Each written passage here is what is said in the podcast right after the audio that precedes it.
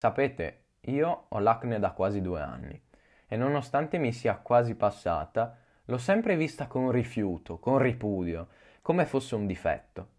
Beh, non si può certo dire che sia un privilegio avere l'acne, non voglio dire questo, ma se penso a tutte le paranoie che mi sono fatto in due anni, se penso a tutti i tentativi fatti pur di provare a mettere una pezza su questa cosa, solo perché non volevo guardare la realtà in faccia. Riccardo Guzzetta ha l'acne. Era tanto, troppo difficile accettarlo e dire ok, sono così, questo sono io. Indubbiamente non sarà solo l'acne a determinare la mia persona, ma questa cosa mi appartiene e come tale è giusta farla propria accettandola. Io sono Riccardo Guzzetta e questo è fatto male.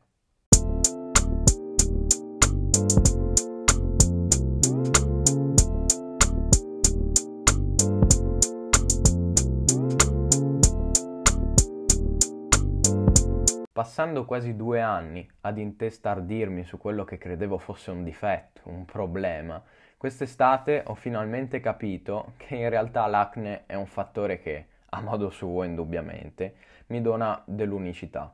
E lo fa in due modi. Sia perché negli ambienti che frequento sono tra i pochi che ce l'ha, e sia perché questo è uno degli elementi che determina il mio aspetto fisico.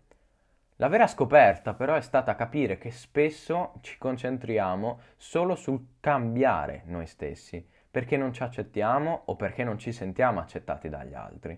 Invece dovremmo, per quanto difficile all'inizio, me ne rendo conto, provare a lavorare su noi stessi imparando a conoscerci meglio, a capire chi siamo, per poi accettarci per quello che siamo. Anch'io ci ho messo del tempo a capirlo, chi ero veramente, e sinceramente non ho ancora capito appieno chi sono, però so delle cose in più su di me, delle cose su cui lavorare, che mi aiutano a crescere e a guardare le cose in un altro modo. Un mesetto fa, poi, parlando con una mia amica molto brava a scuola, mi raccontò che ammirava molto una persona che frequenta la sua scuola, un liceo classico per capirci, e che questa persona riusciva particolarmente bene nelle traduzioni di greco, cosa che invece la mia amica col tempo si era accorta non facesse per lei. Era una materia dove aveva larghe incompetenze, ma nonostante questo non riusciva a tollerare gli scarsi voti. Io allora con serenità le dissi, guarda, tu sai chi sei e lo sai anche perché a fare le traduzioni fai schifo. Ma non è un problema, anzi, perché tu sei bella così, sei brava così, con i tuoi limiti e con i tuoi pregi. Tutti noi siamo belli così, siamo bravi così. Dobbiamo solo saper guardare meglio chi siamo. Anche perché in fondo pensateci, quando partono gli esami di coscienza, alla mente salgono subito i difetti, seguiti da un'attenta e precisa autoanalisi di ogni dettaglio delle nostre debolezze. Invece quando dobbiamo pensare ai pregi, riusciamo solo a mettere qualche aggettivo, senza però organizzare un pensiero ben strutturato come quello fatto per i difetti. Il punto è che prima di guardare realmente chi siamo, dobbiamo capire quali sono i nostri difetti, senza cercare delle scappatoie tentando di modificare il nostro essere, perché come diceva Nietzsche, diventa ciò che sei. Solo una volta capiti chi siamo veramente possiamo concentrarci al cambiamento, perché è indubbio, cambiare è parte del processo, ma non possiamo permetterci di cambiare in peggio solo perché non sappiamo chi siamo e non sappiamo quale sia la cosa giusta per noi.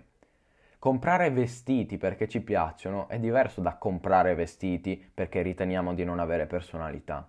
Andare in palestra perché ci piace allenarci è diverso dall'andare in palestra solo perché vogliamo essere più grossi. Comportarsi in un certo modo perché proviamo a cambiare in meglio è diverso dal farlo solo perché ricerchiamo le attenzioni. Questi sono solo alcuni spunti d'esempio che possono rendere l'idea di cosa significhi cambiare perché non ci accettiamo o cambiare perché il cambiamento è parte di noi. Perché di fatto è così, il cambiamento parte da noi e siamo noi a scegliere come cambiare. Ma se non sappiamo chi siamo, non sceglieremo mai la cosa migliore per noi. Cambiare viene più semplice perché se una cosa non va bene, si cambia. Questo purtroppo sta diventando una regola fissa della nostra società. Però non possiamo fare questo con noi. Non possiamo buttare via la nostra persona solo perché ha dei difetti e costruirci su elementi a noi non appartenenti. Provare invece a risolvere i problemi come fa un meccanico è molto più difficile perché impiega tempo e fatica.